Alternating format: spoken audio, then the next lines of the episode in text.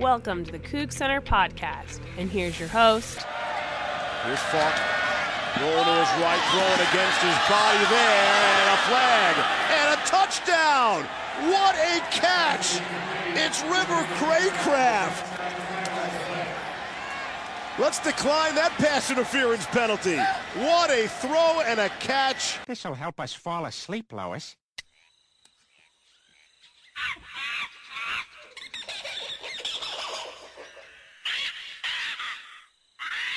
All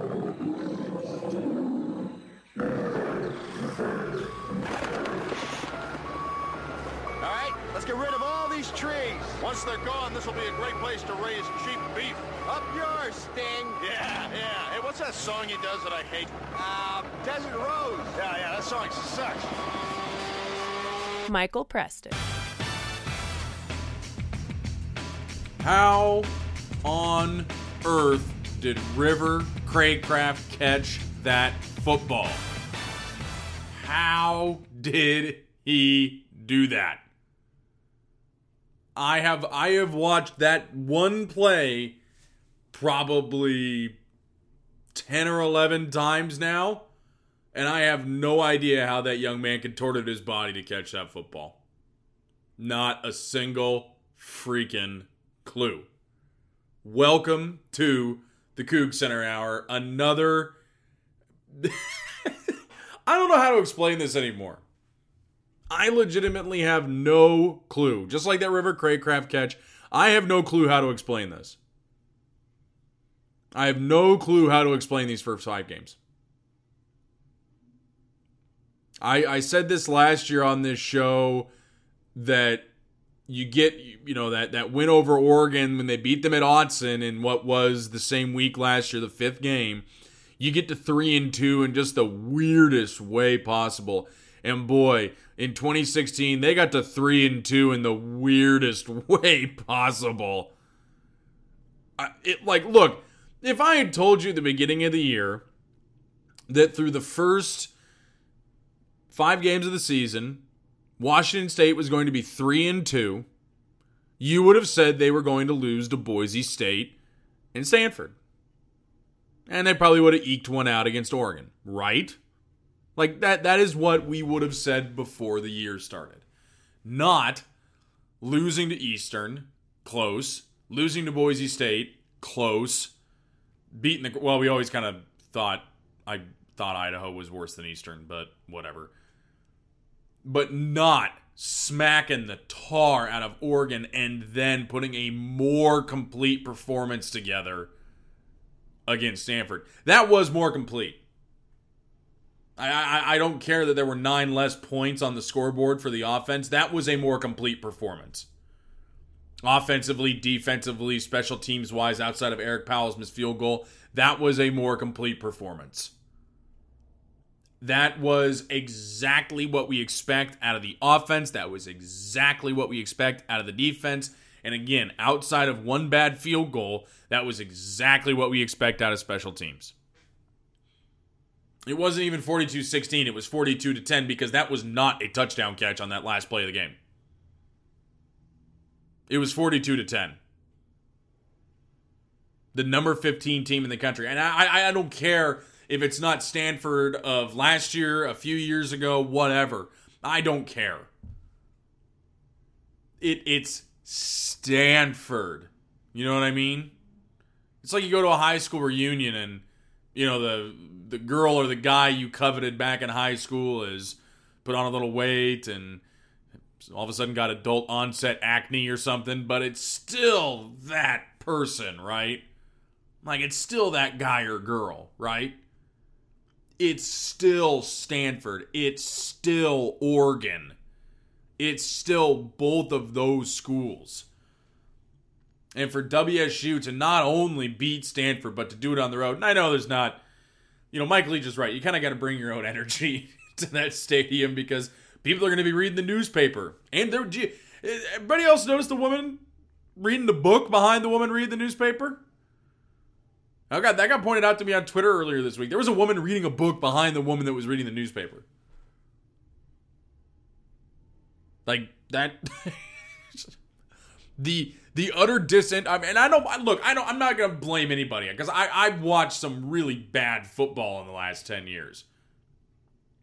But at least at least now they have their popcorn guy. At least now both schools have somebody in a game where we beat the crap out of each other that they have to show disinterest or aloofness in the result. I don't care that Stanford is not Stanford. They needed that. They needed to beat the tar out of them. They needed to just take Stanford out behind the woodshed and work them over, and they did it. Outside of two really bad throws, Luke Falk looked like Luke Falk again. And I mean, he he looked that way against Oregon, but even more so in this game. It just it's it's those big stones throws. Those throws he needed to make in the first two games of the year. Those throws he he he had the confidence last year to make and knew he could make. That throw to Tavares Martin for the first touchdown. His second touchdown, the pass was even a few seconds late. I think Martin was open about maybe a second before he threw the ball that touchdown pass to Gabe Marks. The third the long third down conversion to Cracraft. Those are those big stones throws we need Luke Falk to make, or you need Luke Falk to make for this team to be successful. That is what you need out of Luke Falk. You need him to be that guy again, and I think they are getting that. River the re-emergence of River Cracraft when Luke is Big Stones Luke. When he's Big Stones, River Cracraft is going to catch everything. And Mike Leach said last week that, or I, I, think it was after the game, maybe I can't remember exactly when. That River's the kind of guy that needs to leave the extemporaneous crap out of his head and just remember he needs to catch football. And boy, did he ever! And boy, did he look like the old River Cracraft again. Like that kid you fell in love with the last three years. Because he had disappeared the first few games of the season. Some uncharacteristic drops. He did make a few catches. That big long one again against Oregon that Luke dropped in on a dime over the defenders. But he did not look like himself. And I am so happy to have that that guy back. The running backs continue to look good. The offensive line continues to maul, despite a few procedural penalties pre snap. Luke Falk made up for it. Threw that touchdown on that long third and goal play. Screw it. Let's go over the top of everybody. That was as close to a perfect performance as you're going to get out of this football team. And I think for the first time since Mike Leach has been at Washington State, now in his fifth year, you're seeing the offense in these last three games hum like it should 56, 51, 42 points. I mean, uh, you score that many points, it doesn't even matter if your defense plays well, and they played extremely well against against uh, against Stanford and Oregon. It just does not matter. Doesn't matter at all. If you can score that many, well, it doesn't matter a little bit. I take it back. If you can score that many points, your defense can afford to give up 35 points. But we'll bring it back around to that point on the defense. They played out of their skulls. Absolutely extraordinary football on Saturday. Isaac Dotson had two turnovers. Shalom Luani with another interception. Hercules Mata'afa could have put a suitcase down in Ryan Burns' kitchen and told him, I'm going to stay here for three hours. The linebackers were everywhere. The cornerbacks covered well.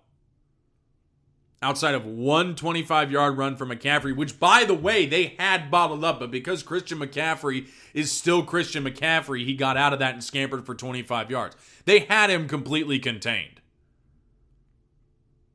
And I know we can't just throw it out, but outside of that, he was held to under 20 yards.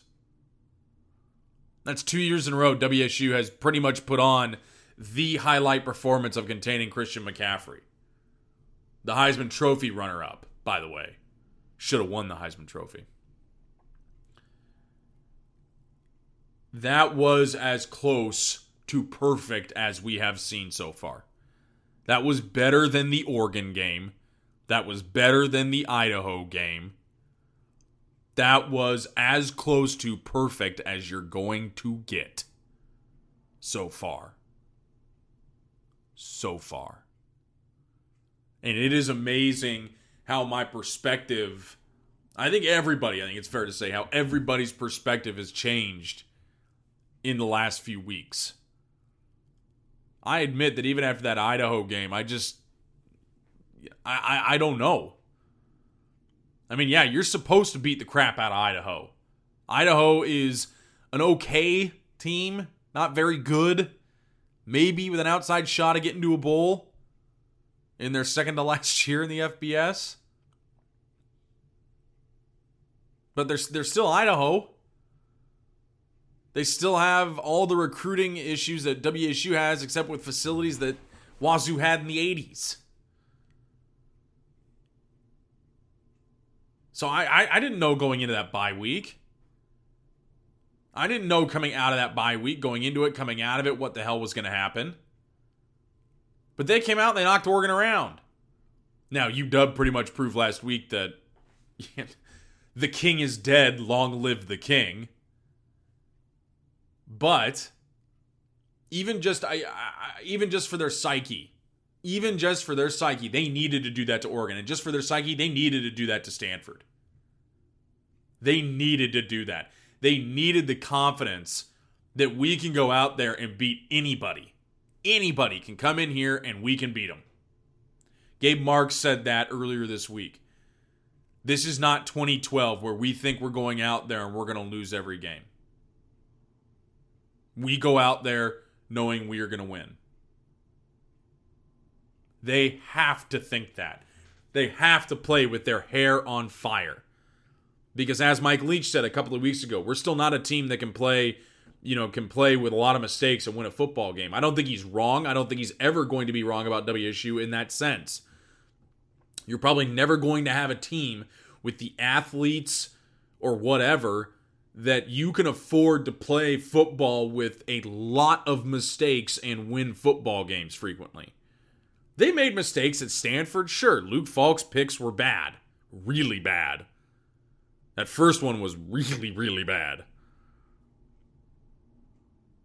But, you know, it, WSU is just never going to be in that position where they are a team that can go and go out, run out there with some mistakes and win a football game on a frequent basis. They're almost always going to have to be the team that's going to have to play largely mistake free. And that's what they did on Saturday. They played Stanford pretty much mistake free. They played absolutely exceptional football on Saturday. And now you come home to Pullman for homecoming, a very wet homecoming, mind you. And by the way, pack some Gore Tex because it is going to be wet on Saturday. You come home to face a UCLA team you beat at the last second in the Rose Bowl last year. And they may or may not have Josh Rosen, who may or may not be completely healthy. And they may or may not have a right tackle who has a broken foot and they have the worst rushing offense in the conference. They do not have Paul Perkins anymore. And apparently, when Paul Perkins left, so did their rushing attack. So now they have to throw the football. And UCLA's offensive line is not very good. And right now, WSU has a defensive line and a core of linebackers that are playing very, very, very good football. Again, where were you a month ago? Where was I a month ago? About a month ago, they lost to Boise State. In fact, a month a month to yesterday, they lost to Boise State. A month to Monday ago, they lost to Boise State. Close game. I did not think this team was going to be here right now. I admit that. But what Mike Leach said publicly, calling them soft, what he may have said privately, or what any leaders on these team on this team may have said, it has clearly worked. Because they have gotten it together the last three weeks, last three games. And I said before the season started, if you can get through the first three conference games at two and one, you should be pretty happy with that. Oregon, Stanford, UCLA is a tough road to hoe to start the conference year. And it certainly gets easier your next five games before you take on Washington in the Apple Cup. But to think that they actually have a good chance now of getting out of these games 3 and 0 after the first 2 weeks that we saw is extraordinary. And it speaks to the level of increased talent on this football team in the last few years and the improvements in their mentality to not get down after those first two losses. They have absolutely beat the crap out of the next three teams they played after those two losses. They took it out on them. They are flying around, and most importantly, it looks like they're having fun. They are having fun beating the crap out of football teams. And they got a real good shot to beat the Bruins this Saturday, who has a, a coach that I think it's pretty obvious at this point that he is intentionally telling players to go after people. I mean, like, is it? Am I the only one who thinks this about Jim Mora Jr. at this point? That this has not been an isolated issue with that football team. And Luke Falk may or may not have been concussed. He got cleared to come back into the game last year at the Rose Bowl. But I think he's probably still a little mad about it. And I think the rest of them are probably still a little mad about it. Wouldn't doubt it one bit.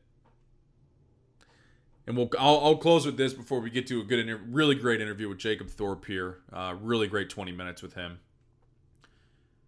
I think you saw a little bit of that coming together in one way. It was really interesting when Logan Tago was charged earlier this week with robbery and assault for that June incident, taking the beer from someone on College Hill. Gabe Marks tweeted to John Blanchette and Jacob Thorpe, who'd retweeted what Blanchette had a passage from the student conduct book about possible suspension for Tago. Marks tweeted something to the effect I'm paraphrasing here, and actually, let me see if I can go find it. But I'm paraphrasing here, where you know he said that like, what happens if he didn't do it? Here it is. What if the student athlete doesn't do anything wrong? And misses games for nothing. Oh well, I guess, right? Shaking my head.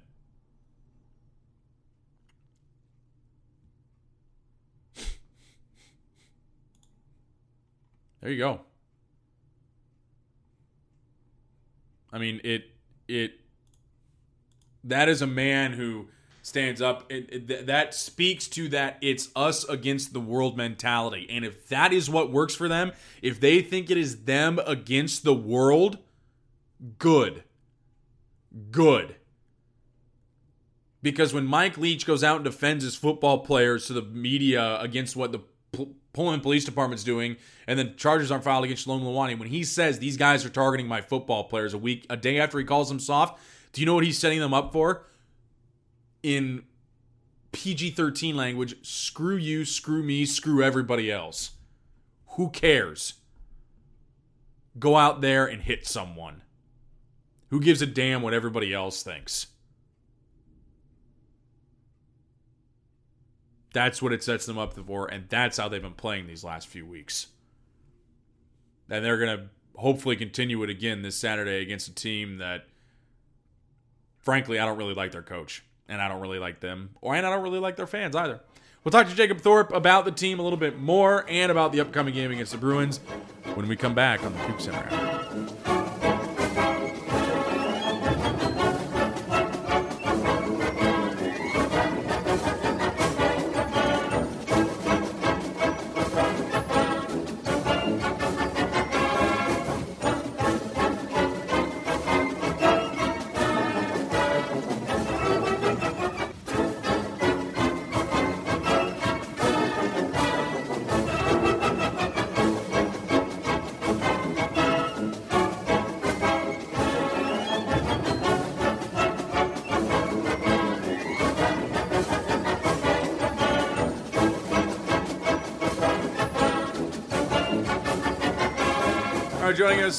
this week's edition of the Coug Center Hour, following that rousing defeat of the Stanford Cardinal, uh, he of the can't can't uh, and is prevented from making a deadline for a solid month because of kickoff times.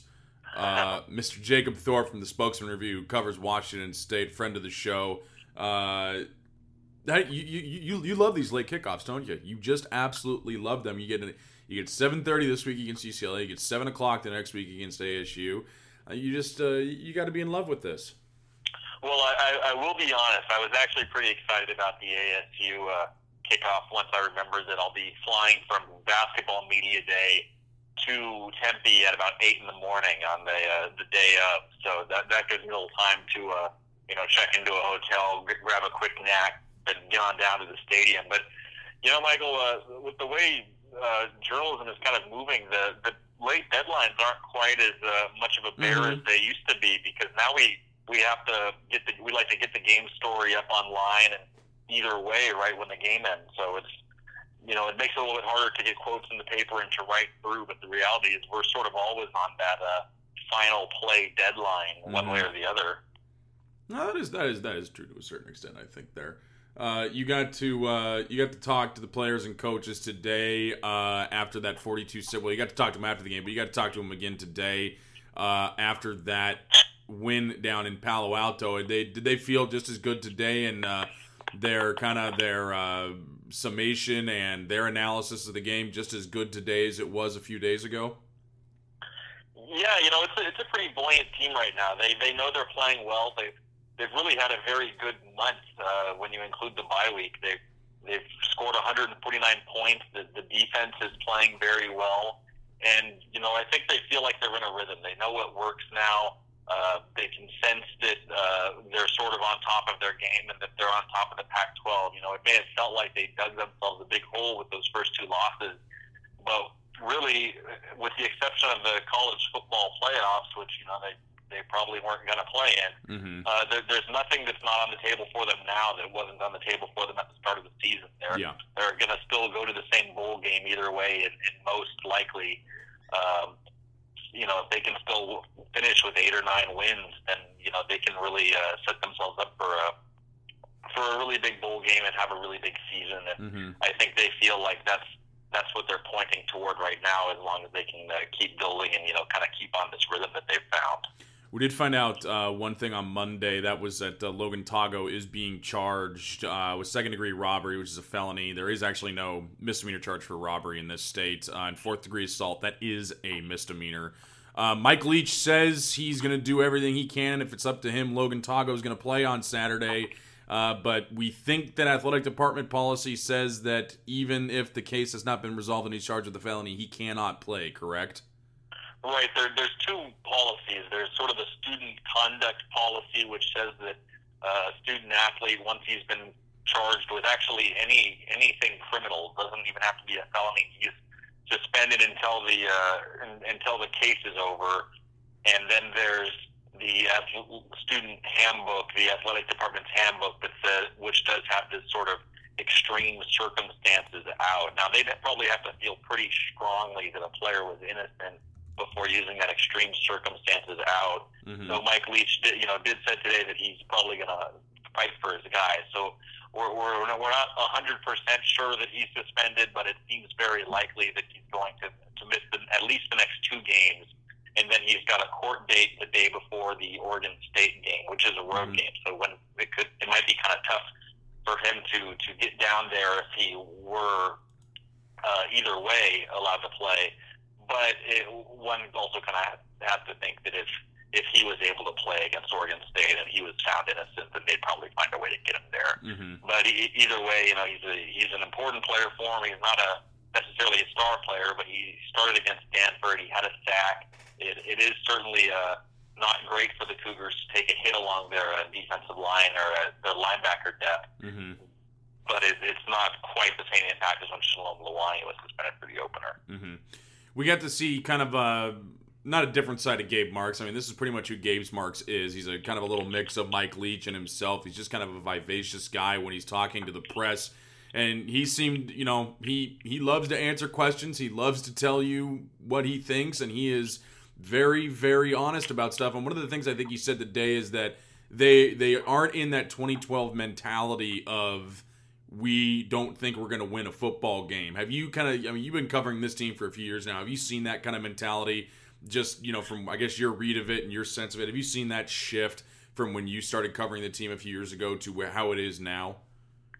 Yeah, well, you've seen it, and you still kind of see it happening because at the start of the season, I think they they had won a bunch of games last year, and the return players and the starters, and they they knew they could win, and they certainly got rid of the oh we're probably not going to win mentality, but it was still sort of a we hope we're going to win, or some something will happen that allows us to win. You know, uh, coming off of last season, if you're just some random player in the two deeps, you've seen guys like Luke Falk and and Gabe Marks and really, you know, kind of time and again bail you out and win the game. When it looks like you were probably going to lose a close one at Oregon, at Rutgers, at, at, uh, at UCLA. You know, you saw these guys find a way to get it done, and maybe a lot of the players uh, were just sort of hopeful that someone would go make a play. Mm-hmm. And what you've seen these last three weeks is you've seen sort of an evolution where now everyone on the team wants to just go beat the other team, go beat them up. It's not about winning a close game. It's about just keeping uh,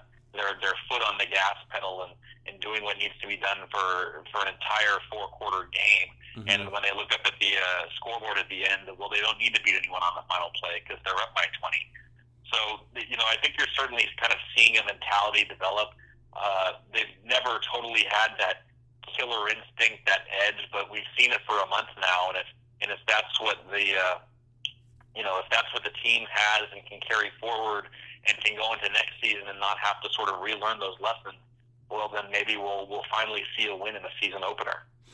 We, one of the other things I think, Jacob, you talk about, you know, they, they've finally developed that instinct. I think, you know, Oregon and Stanford are not the Oregon and Stanford we have known for the last decade or so. They just aren't those teams anymore but to still go out and beat them both by a combined something like almost 50 points, I mean, you know, a pretty substantial margin uh, just between the two of them, that had to feel really good for them to know that they they've pretty much slayed those proverbial dragons, and that even though you have a University of Washington team that is in the top five, that Stanford and Oregon are no longer the kings of the North, and that Washington State has legitimate chances to win uh, a division crown um, if they can play harder and if they can, you know, go through the whole Pac-12 season with just one loss.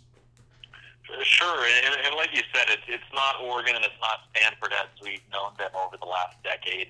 And both of those teams were coming off sort of these gut check losses to, to Colorado and to Washington that you know the, the cracks started to show in the program, and you've got to think that there was some inner turmoil there.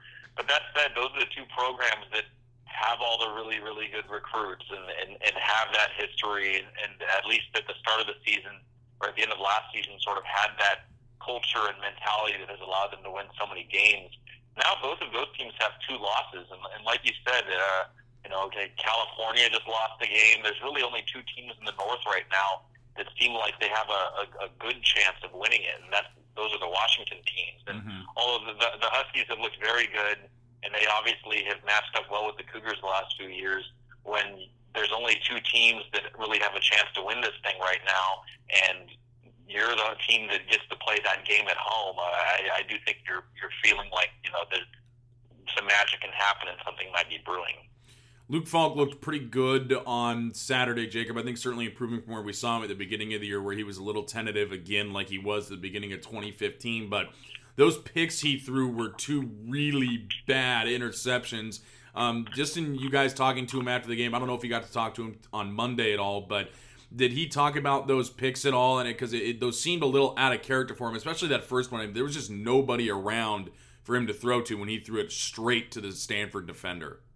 Yeah, well, the, the first one looked like he threw it straight at the ref, but yeah. uh, I, you know, I, I think those were uncharacteristic throws, but over the course of 40 to 50 throws, there, there's going to be some duds. And Stanford's a team that, uh, you know, may not be Stanford, but they've still got players who are going to make you pay when you when you throw some bad ones. But I, I think ultimately uh, they're much more concerned about the 40 or so good passes he threw.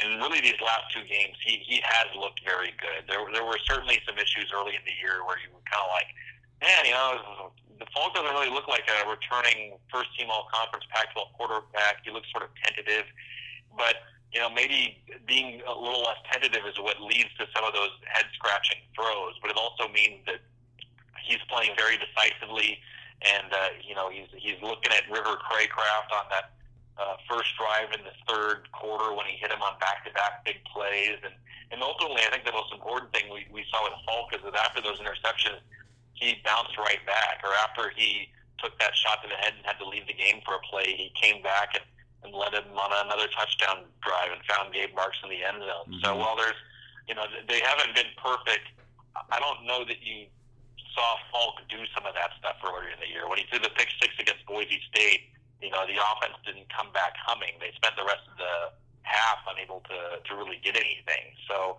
it was a, uh, it certainly wasn't a, a perfect game by any stretch, but really it was just a, two bad passes in the uh, midst of a forest of good mm-hmm. ones. Oh, we'll talk about two guys uh, in particular. First, I want to touch on River Cracraft a little bit, Jacob. Uh, uh, you know, he'd been having a quietly pretty okay year leading into that Stanford game, and then finally we saw Mr. Third Down again. We saw the guy make an amazing catch uh, in in the end zone against Stanford when he was getting interfered with. It was just a superb catch. Um, him him coming and reemerging for this football team is pretty important, right? Because you do have very talented receivers in Gabe Marks, Tavares Martin's coming on very strong this year, but having that security blanket is something that not only Luke Falk has counted on, but Connor Halliday has counted on the last few years in that senior receiver in River Cracraft. Yeah, well, the, the Y is a very important position. It does a lot of your your meshes over the middle. It does a lot of those uh, crosses a little bit further downfield, and it does a lot of that stuff uh, going towards the sideline. It's a very important part of the offense. You know, Rivers had a a weird couple of years. Cracraft, he's had uh, an, an injury here, an injury there. He hasn't necessarily always been right, but he's tried to fight through it. But as those things have happened, uh, you know, other players have stepped up, or perhaps the the coaches weren't giving him as much time. And I think he, he's a player that uh, th- those things unsettled him a little bit. And you, you've heard Leach talk about how Cracraft's a player who just needs to keep a clear and uncluttered head. Mm-hmm. I think that's what he's referring to. I think the fact that uh, Cracraft's you know junior year didn't necessarily go the way he wanted to. The the fact that his uh, you know sophomore year opened with that uh, that punt against Rutgers that didn't go very well, and mm-hmm. you saw him kind of wear that on his chin a little bit. You know, he he is a player that uh, takes takes the game very seriously, cares very deeply about it, and when things aren't going his way, I, I think maybe uh, in Leach's opinion, it, it clutters his head too much, and, and I think that's what he, in Leach's opinion, was sort of happening earlier uh, in the first few games. Mm-hmm. But to, to have a game like that, I mean, that was you know classic vintage River Cracraft, and you know he was making nothing but big plays. And you're right that that really just does add a whole lot to the offense because he is a player that when you need seven yards on third down, he'll run eight. He'll be right. He'll know exactly where he is on the field, and he'll make a tough catch in traffic that keeps the drive alive. I also want to touch on uh, Hercules Mataafa, Jacob. Uh, I mean, the kid again, second week in a row, just has an absolutely monster football game uh, against the Stanford offensive line. That again is not the Stanford of old, but it is still the Stanford offensive line. And last week he dominated Oregon's offensive line and this week he just took it straight to Stanford. Uh, this kid's emergence, he kind of disappeared the first two weeks of the year, but these last three weeks against Idaho, Oregon, and Stanford, how important has that been for this WSU defense? Because we knew there was going to be a small drop off with Destiny Vaeao and Darryl Paulo uh, graduating, but him him stepping up has to be the biggest key for this defensive line so far this year. Well, well two things have happened, Michael, and, and I think one is that. Uh even though he was getting double teamed and stuff like that last year, I I don't think he necessarily uh, was being targeted by other offenses in the way that he has been this year, where he really is the only guy that they knew they had to account for on tape. Mm-hmm. Uh, you know, you didn't have Destiny Vaeao anymore. You didn't have Darryl Paulo, but other offenses have keyed in on him as a player they had to stop. And I think it takes anyone who sort of uh, any player uh, who has that happen to kind of becomes a star, they have to get used to other teams treating them as such. And that sort of plateau you saw was him realizing just how much harder he has to work now, how much uh, more aggressively. He has to play to sort of have that same impact. It's why you see guys like um, Jadeveon Clowney has, you know, umpteen sacks his sophomore year at South Carolina. The, the next year he doesn't have very many, but he still goes number one in the draft because NFL teams know that he was having just as big an impact by getting blocked.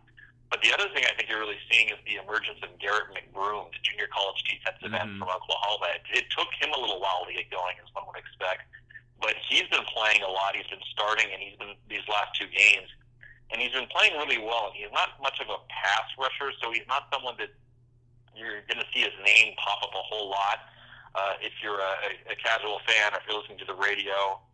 But he's really playing well, and he's making an impact, and I think he's having some of that same Destiny Vaeao, Darryl Paulo effect, in that uh, by having two guys on the defensive line who are playing at a very high level, it's allowing uh, the, the pass rusher, the one who really can get to the quarterback, and Hercules Mataafa to uh, have a lot more production and have a lot more success. We'll touch on this one last thing uh, before we let you go, Jacob. Uh, you you get UCLA coming in this week. Uh, Josh Rosen may or may not play. If he does play, he might be hurt. Uh, UCLA's right tackle is probably out with a broken foot. They can't run the ball.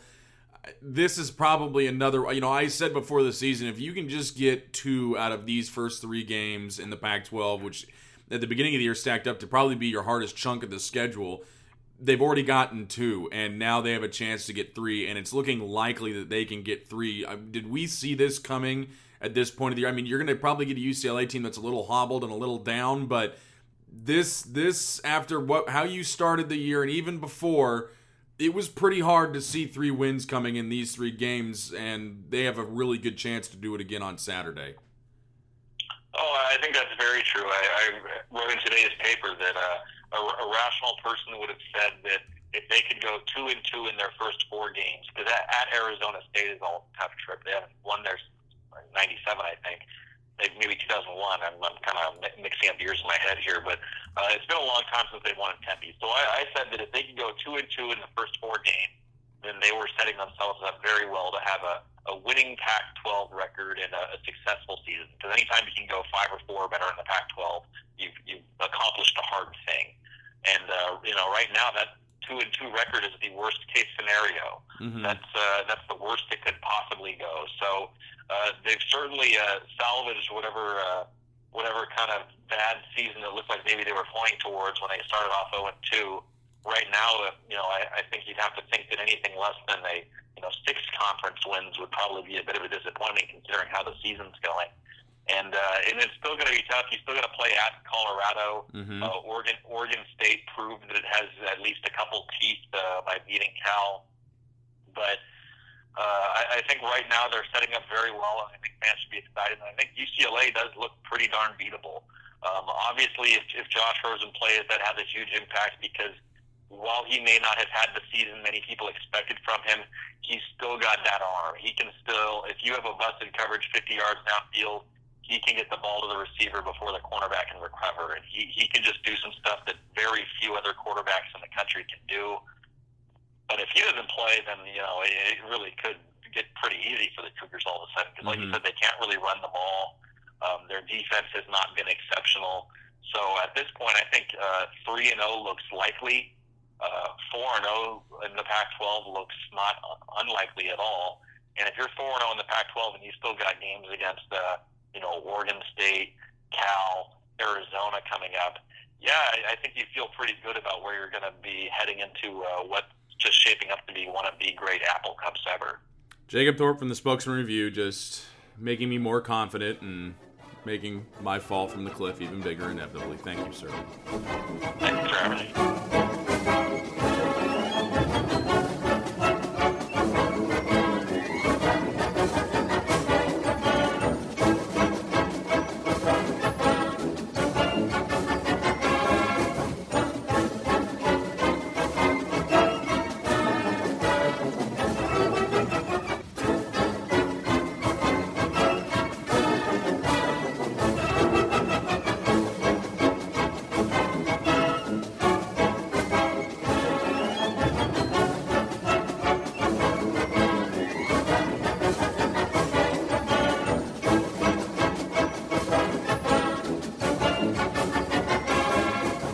here on the Coug Center Hour, and we had a devil of a time trying to find someone to talk about the Bruins this week, uh, just through my own crappy ability to schedule. But I know a man who has done much larger things this week, like being on SB Nation Radio, and he loves coming on to talk about his favorite person in the world, Jim Mora Jr. Mr. Jeff Nusser is here. You you're not you're not gonna completely cheat on me with like better radio shows, right? In the future, this is this I'm still your favorite, right?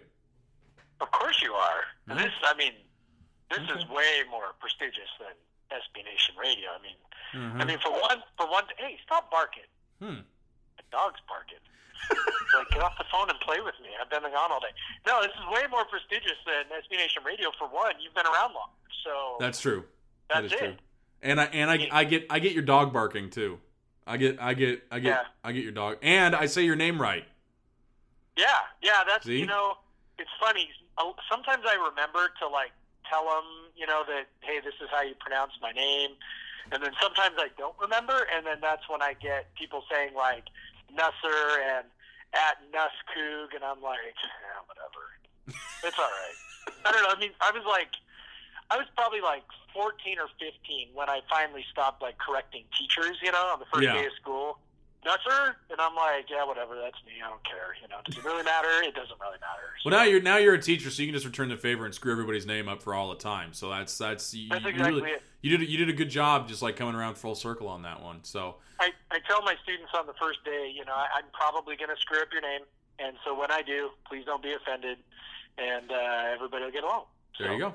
Uh, I talked about this a little bit uh, in the opening, and again a little bit with Jacob Jeff. But it, I, you look at the first two weeks of this year, and I said this last year, they got to three and two in a really weird way, and they did it again, didn't they? I mean, if I had told you before the season started that they'd be three and two, and I told you that wins would be over Idaho, Oregon, and Stanford, you probably wouldn't have believed me. All but that that Idaho game, right? Yeah, I mean it's it's totally bizarre, right? It's you know it, not only that. So I mean, not only is it completely bizarre the way they got there, but you know they just it's like a, a switch flipped. You know, I mean I, the, the first performance was you know first game was pretty terrible defensive performance. Uh, second game was sort of yeah, both sides were kind of so-so. I mean the defense was okay, but like Mhm. certainly not. They didn't look like world. They kind of looked like Boise State was beating themselves. You know.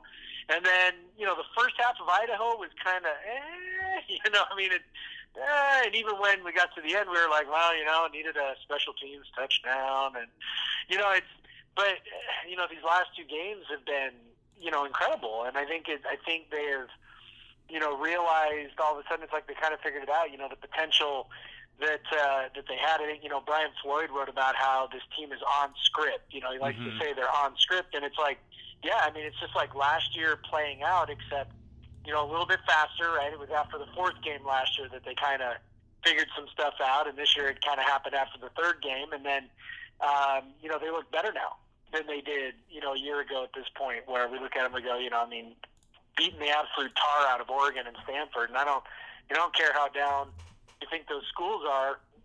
I mean, the week before we crush Oregon, Colorado barely, barely, barely beats them in Autzen. Mhm. Um, and that's a team that everybody thinks apparently is a top 25 for fringe top 25 team. And then, um, you know, and then Stanford, you know, I know Washington crushed them the week before, but the week before that, they needed to come back to beat UCLA. You know, and so everybody kind of like, oh, you know, Stanford's okay. I mean, you know, I mean, unless UCLA is just that bad, which I guess we'll find out, you know, on Saturday. But, Mhm. um, you know, I mean, I, I, I tend to look at this and go like, you know, these people are. I'm kind of seeing people poo-poo it a little bit and be like, oh well, you know, these are just bad teams. I'm like, eh, you know, I think, I think this is more Washington and Washington State really playing really well right now. And I'm, I mean, I'm kind of looking at Wazoo and I'm thinking, I'm not sure there's a better team in the conference right now outside of Washington than, than Washington State. I, I I have a hard time disagreeing. Well, yeah, I mean, you know, you, the two best teams in this conference are in this state, and again, it- it's it's kind of weird to think that given where they were at the beginning of the year, that right now at two and zero in conference, looking at a Pac-12 South that's likely to eat itself alive, they control their own destiny for the Rose Bowl again, and this is that that's where we are right now. And I realize we're oh. still you know, a month and a half away from that being, you know, an, an issue that's directly in front of your face. But they do. they do control their own destiny for the Rose Bowl, and I I I shudder to think that after the first two weeks of the season. Yeah, I mean, and, and not only that, but it's it's not even just a well, they control their own destiny. I mean, it's like there's probably. I mean, obviously, I haven't looked it up. There's there's probably other teams in the Pac-12 that can say that. You know, Mhm. like especially in the Pac-12 South. You know, where you've got all these teams, and team can look at it and go, well, you know, if we win out, we'd be, you know, in the Rose Bowl, and it's like, okay, but you know, how many teams really feel like, oh, you know, maybe, right? Mhm. And right now, you go, okay, well, the three toughest teams on your on your schedule that you circled uh, right off the bat were Washington, uh, Stanford, and Oregon. Well, you've already beat two of them. You know, you beat the tar out of them, um, and you don't play Utah. You know, so Yeah. it's like, I mean, you kind of look at it and go, well, you know, I mean, that game in Tempe is always going to be a bug. You know, to me, that looks like kind of the number one uh, you know, spot for, for, you know, a slip up to happen for the Cougs. And I'm not saying it's likely they're going to run the table, but at the same time, it's kind of like, I mean, is there another team outside of Washington that feels good about their chances of running the table? The answer is no. And I'm thinking, okay, well, who, who's left that maybe you feel, you know, the best about if we were trying to say, you know, percentages, probabilities, I'd be like, you know, Wazoo's got to be probably mm-hmm. up there as one of the teams that you'd say, yeah, they could go on a run. You know, they could for sure go on a run. Yep. So, I want to talk about UCLA a little bit, uh, Jeff. I, they're coming into this game. Was, this was a team you managed to beat last year on a last second touchdown pass, and I answered Gabe Marks' question. That was my favorite touchdown catch of his uh, so far in his career was that one to beat UCLA. But a, a team you know you're capable of beating, and that quite frankly right now looks like a shell of what they were last year without Paul Perkins. They can't run the football. Josh Rosen may or may not be completely healthy. At the very least, it sounds like he's not going to be completely healthy coming into this game. Uh, it's going to be pouring down rain. Their offensive line can't protect anybody. It's kind of hard to not feel good about this one after the performances they've turned in the last couple of weeks. oh, for sure. I mean, it's, you know, like, like you said, you know, it's a team they've already beaten. Um, it's a team that hasn't looked that good. They're banged up. Um, not only that, they're coming to Pullman on a cold, potentially rainy, you know, Saturday night, which uh, historically has not been a good situation for UCLA because, you know, as Leon Bender once put it, you know, players go to Westwood to get soft. You know, so coming north to Pullman and, and playing in that cold, you know, Jim Mora does everything he possibly can to uh, convince himself and convince his players that they're really tough guys. And it's like, you know, they're just, they're not. And so I think that, uh, I, you know, I really, really like WSU's chances to not only win this game, but but really win it going away. I mean, I'm not sure, you know, after being up so high the last couple weeks, if if they've got another, you know, three or four touchdown victory in them. But I'd be, uh, I, you know, I almost kind of see this one potentially playing out like the game against Arizona State last year, um, where you know, I mean, they, they you know they're coming down off a little bit of a high, but you know, ultimately the better team wins by a couple touchdowns. Now I know I know you're Jim Mora's biggest fan because it's pretty much been proven. I, I know I don't want to say proven, but we get we get more and more evidence over the years that this guy's attitude towards player safety for the players on the other team is is just not that good. Between the fact that Francis Owusu is still dealing with a concussion from that targeting penalty, that I'm still angry. I have no freaking idea how they got that wrong. Uh, and last year with Luke Falk, after he came back in the game, guys lunging for his head. Th- these are not the only data points we have on him. Is it kind of reasonable to assume that Jim Mora tells his play? I mean, I, I try to stay away from the hot takes on this show, but is it reasonable to assume that the Jim Mora teaches his players to do this? Yeah, I think it is. I mean, I, you know, look, I, I don't think he's an idiot, so I doubt he, you know, runs around and tells people to please hit other players in the head. Yeah. But at the same time, I mean, I, you know, I'm sure he's kind of doing, hey, we, we don't play to the whistle, we play to the echo of the whistle. Wink, wink. And if we get a chance to hit someone hard, we're going to hit them hard. Wink, wink. Right, guys? Wink, wink. You know, I mean, I'm. I mean, just when you see this pattern of behavior with a coach and his players, or, or sorry, when you see a pattern of behavior with the players, and then you hear, you know, the rhetoric that's come out of the mouth of the coach. And I think that's kind of the bigger thing. It's like, look, you know, Stanford's been a hard-hitting team for years, right? Under David Shaw and under Harbaugh, you know, and so they go out and this weekend, you know, there's a cheap shot on Luke Falk. But, but I'm looking at that and I'm going like, like that's not a pattern of behavior. You know, they've mm-hmm. been probably the hardest hitting team in the conference for the better part of a decade, and yet it's always been clean. It's just you know good physical football. With UCLA, it feels like we're trying to prove how tough we are Mm-hmm. by taking cheap shots on people, and you know that comes from the top. And you know, I, I you know I joke around on the site, but I call Jim Mora a fake tough guy. You know, and it's like, you know, he's a fake tough guy. He you know he, he goes after people who you know are easy targets. I mean, heck, I'm a Seahawks fan, and I remember when he was coaching my team, and he started going after a kicker Yeah. right? You know, because the kicker missed a field goal, a crucial field goal. I mean, our, you know, that's just the kind of thing that he does. You know, he yells at people, and college is perfect for him because he's dealing with, you know, teenagers who he can, you know, yell at as much as he wants and whatever. But still, it's like, you know, he's just, he's so, you know, he just talks a lot about being tough, but it's like, you know, the, the, the team is sort of picked up on that fakeness where it's like, we're going to prove how tough we are by taking cheap shots instead of just literally being tough. Mhm. And I think that's a real, you know, telling thing. We talked. You talked a little bit about uh, the difficulties with ASU, and we'll we'll leave it off here with uh, this question. I mean, you know, I, I don't know what the bugaboo is in Tempe for teams in Washington, but there seems to be one there. Uh, you get out of this game against UCLA. If you can win it, you're at four and two. Um, you at least got to feel pretty good at a bare minimum for this football team to get back to, I would say, at least Las Vegas Bowl, sitting at four and two, and staring at what is the easier part of their schedule, don't you? Yeah, I mean, you know, like I said, it's you know when we start talking about you know could this team, this team controls their own destiny, and a lot of times it's just sort of like, oh, you're two games into the conference season. I mean, of course, like a lot of people, do, right? But like like we said, you know, I mean, it's you can look at the schedule and say, eh, you know, I mean, look, they're not pushovers. I mean, that trip to Boulder is looking like it'll probably be a tough game towards the end of the year, and you know, I mean, it's not like there's a bunch of cakewalks in there. You know, Oregon State suddenly looks like maybe they're not as horrible as they once were, you know. But then you got Cal, who's you know dangerous, right? I mean, their defense is is tremendously awful, but they've got a really dangerous offense, and so you know you just kind of go, all right, well, you know, WSU is probably better than those teams. Okay.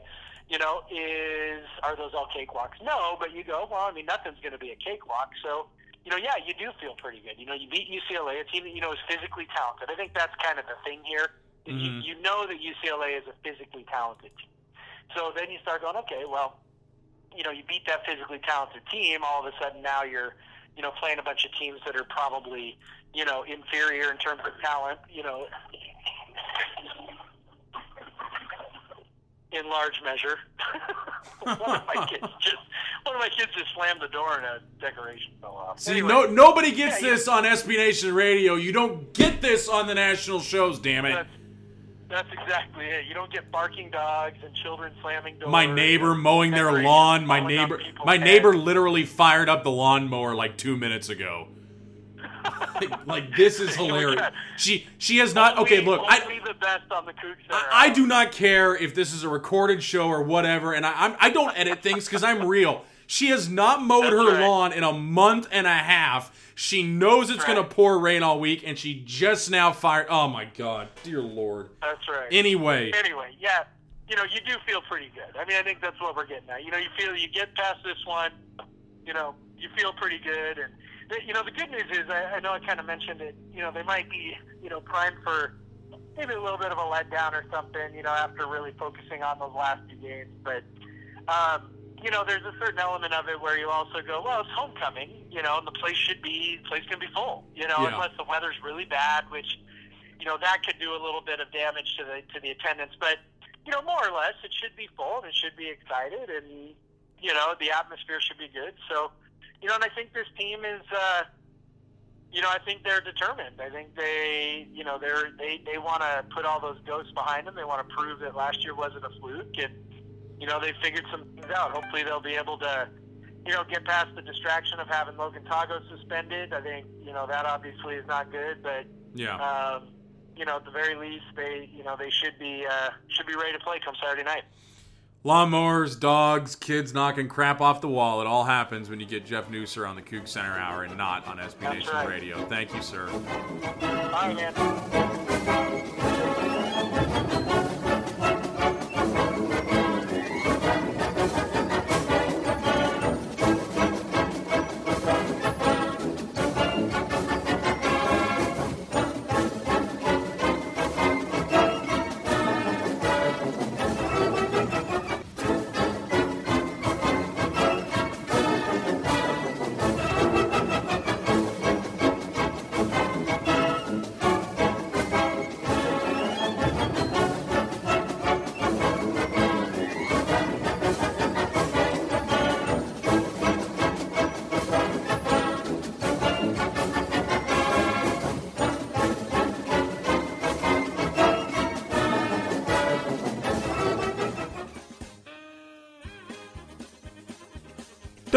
Week, and thank you to Mr. Jeff Nusser and Jacob Thorpe for joining us again on this week's show.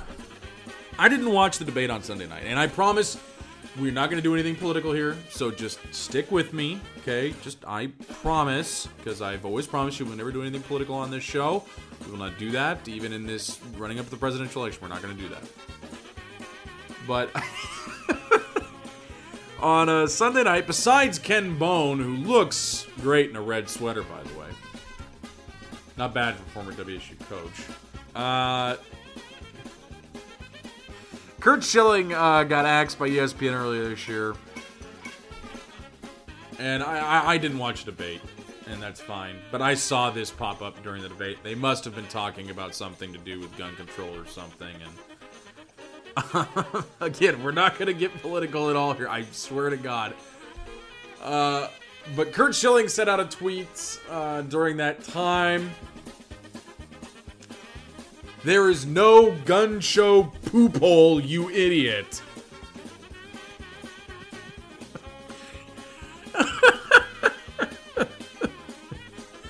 Loophole, I believe, is what he meant to be ex- saying. Loophole is what he meant there. I know the letters are close on the keyboard. I know they're very close on the keyboard, pal, but. there is no gun show. Oh my god, I saw it this week. I don't know why she's sending me. It's so funny.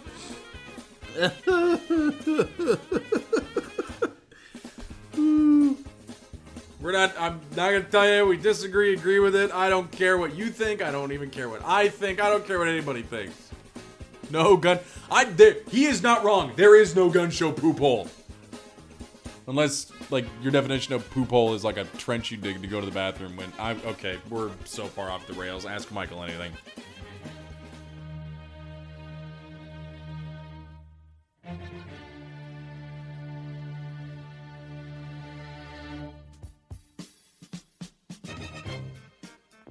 Ask Michael anything. We don't have a gun show poop hole either on this. Enough. You're done. SSFC Footy 13. Mark L. Tigre. How much fireball should I consume at homecoming? It's supposed to be quite wet, uh, and I assume blustery and a little cold. That probably doesn't set up well for WSU passing the football, but then again, UCLA can't do anything on offense really right now, so it's probably all a wash anyway. All of it would probably be a good idea. At I can't even read the name; it's too long. Oh, there we go. Totes McStowe's Pumpkin Stoce Latte. Oh, I hate pumpkin spice lattes. What is your preferred drink for Team Brown liquor? Pendleton or Crown?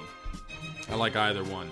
Woodinville's uh, Woodinville Whiskey Company's straight straight bourbon is pretty good too. I really like that. If I if I if I I can't afford to buy their bottle very often though, so I mean not the Pendleton or Crown's that cheap, but either way. At Gillen, 31WW, Stuart Gillen. Gabe Mark's Monday morning press conference was a mix between a cranky old man, smart aleck kid in the back of class, and blank. A kid having a lot of fun playing football. Like, is that, is that kind of a cop out on my part? But that's what it sounded like. He just sounded like, you know, he just sounded like a kid who, is, who he likes the attention, which is fine. You know, you, you gotta, you like that attention, fine. He just likes the attention of being in a press conference, and he's just kind of all over the place. He's just having fun. That's what it's like. At Random Villain, Ryan, is there any reason to attempt a field goal at any point the rest of the year? I mean, yeah, there'll be a point when you need the points, or, you know, at some other juncture, there will be a point to doing it. I would say late in the game would be a good time. I was kind of hoping one of their drives would stall out late in the game so Powell could at least try to kick one in a really low, le- like, doesn't matter if you make or miss this dude, like, who cares? Low leverage, no pressure. Just go out there and kick it through the damn uprights type thing. At Darnay Trip, our good friend, the Creme Sports Director, one beer for the rest of your life. Ooh. Craig Powers is on staff too, and I know he listens to this. I think he listens to this, maybe. I hope. Pray. Oh. Probably, if I really had to choose, probably Lagunitas, little something something. I really like that. I love that beer. Lagunitas, little something something. It it it is it is really good. It's it's really delicious. I like that stuff. At Mr. Tommy G Man, he asked us two questions. I'm going to go with my more favorite one. If you could direct a 30 for 30 documentary for any Seattle or WSU sports subject, what would it be about? I would actually probably do it about Ryan Leaf, to be honest. I mean, I, I think that, you know, I, I, I think there's a lot misunderstood about his story, and there's a lot of value in in talking about the struggles with drug addiction for people. And I think there's a lot of value in showing people how difficult it is and what drug addiction can do and what a bad personality can do too or what an off-putting personality can do. I think that would be a very interesting one. His time at wsu and what he's gone through since then. That would be i think an interesting show to do. Washington state 38 ucla 24 for homecoming enjoy homecoming i will be in las vegas nice and dry nice and dry and hopefully no water in my basement when I come home. Have a great rest of your week. We'll see you next week on the Coug Center Hour.